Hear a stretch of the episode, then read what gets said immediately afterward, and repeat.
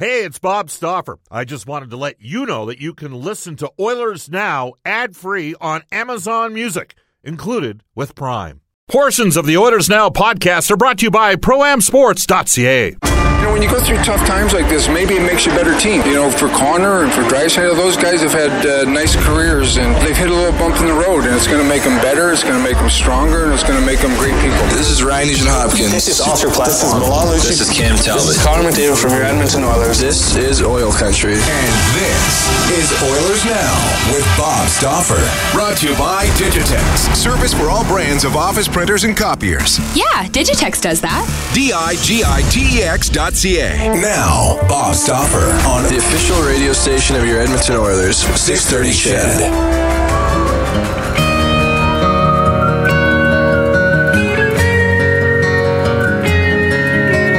Look at your young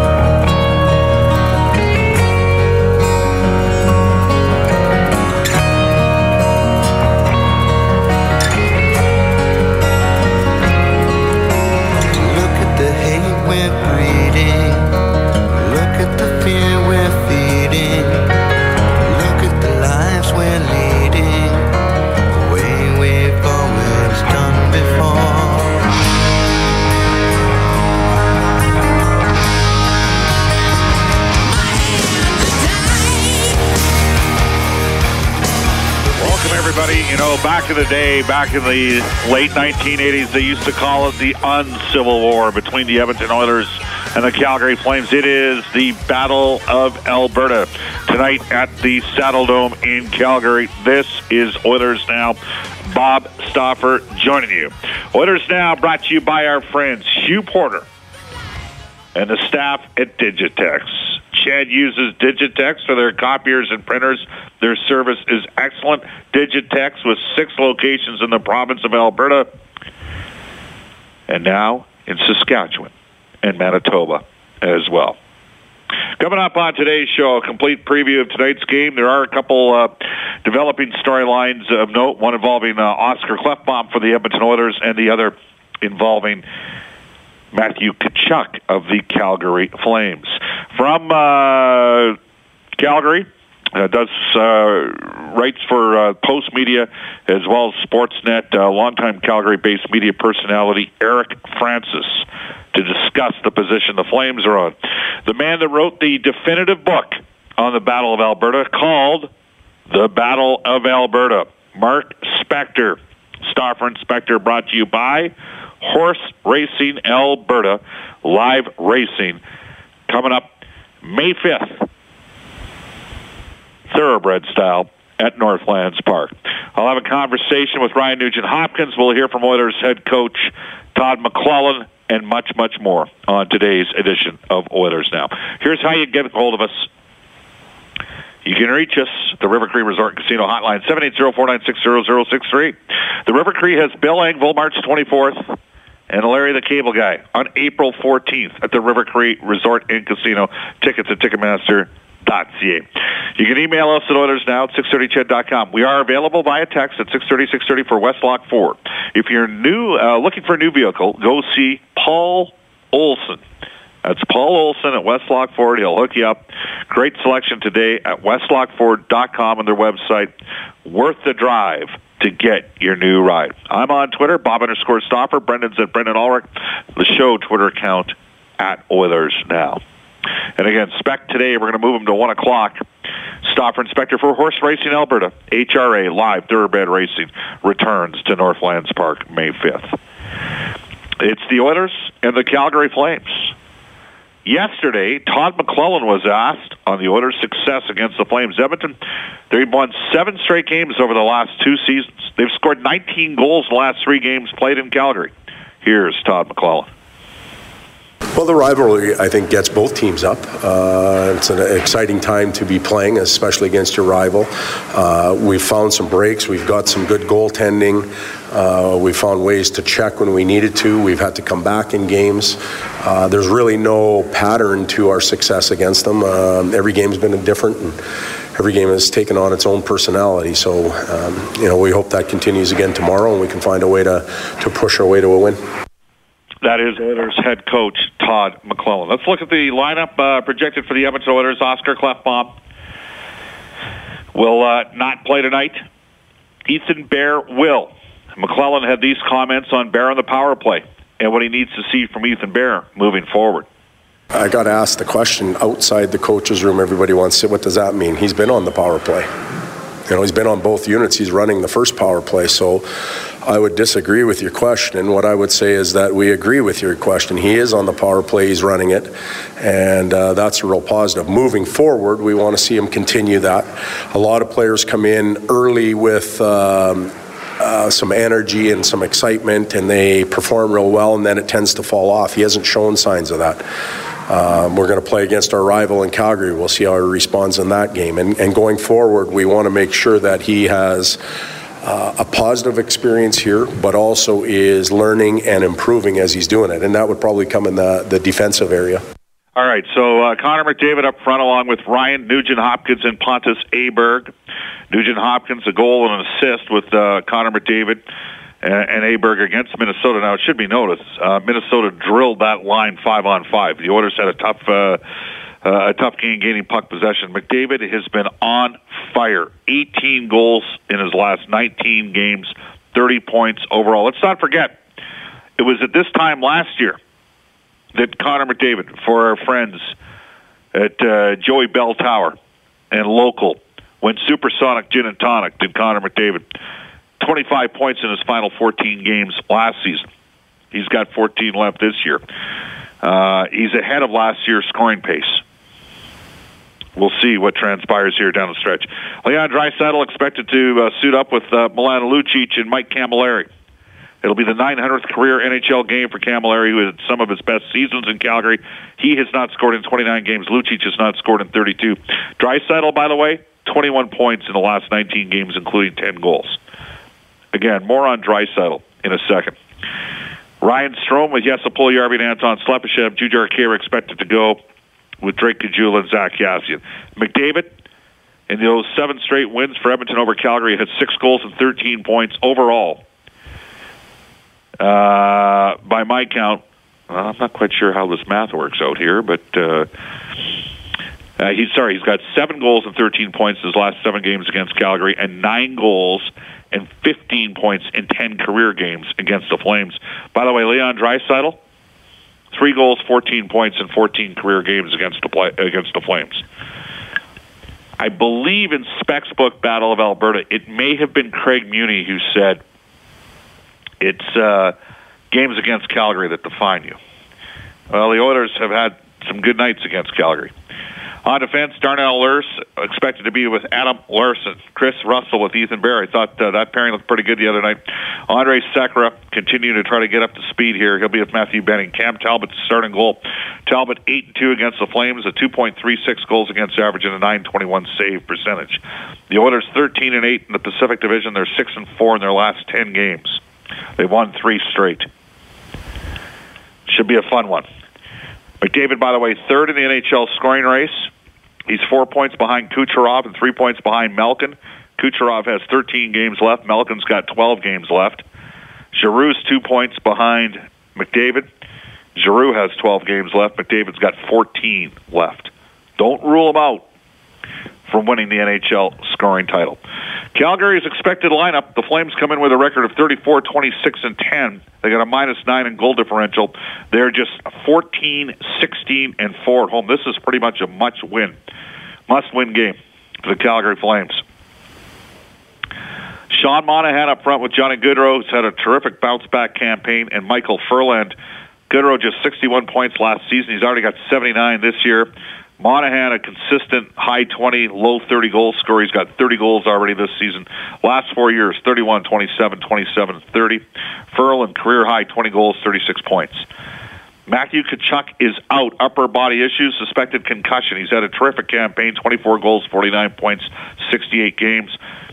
The Flames will move up Sam Bennett, combined minus 37 the last three years. He'll play with Backlund, who's minus 11 this year, and Frolik, who's minus 11. Boys like Michael Backlund.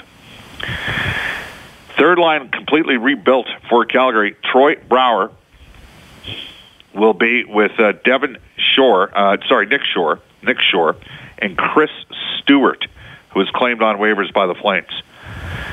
Stewart's played 647 career games. He's got 12 goals and 20 points in 29 games against the Oilers. Matt Stajan will center former Edmonton Oil King Curtis Lazar and agitating Garnet Hathaway. Uh, Lazar, 38 and 41 goal seasons with the Edmonton Oil Kings as a 17 and 18 year old. These are not propped up numbers as a 19 or 20 in the dub. He did it at 17 and 18. 38 and 41 goals, but it has not uh, transitioned into goal scoring at the NHL for three goals in 59 games with the Flames organization for Curtis Lazar since being picked up in a trade from Ottawa. Mark Giordano's got great career numbers against Edmonton, seven goals, 24 points, 48 games. He'll be with Dougie Hamilton, 13 points, 15 career games against Edmonton. They both play north of 21 minutes a game. Gio plays 24-50. TJ Brodie, minus 13 this season, minus 29 the last two years. He's paired with Travis Hamonic, who the Flames gave up a number one in 2018, a number two in 2018, and then uh, a number two in either 2019 or 2020 to acquire. Brett Kulak, Edmonton area product with Michael Stone. Stone minus 10 this year. Mike Smith starts in goal. He's 15, 4 and 1, a 2.47 goals against average and a 9.22 save percentage. The Oilers have an opportunity to play the spoiler role.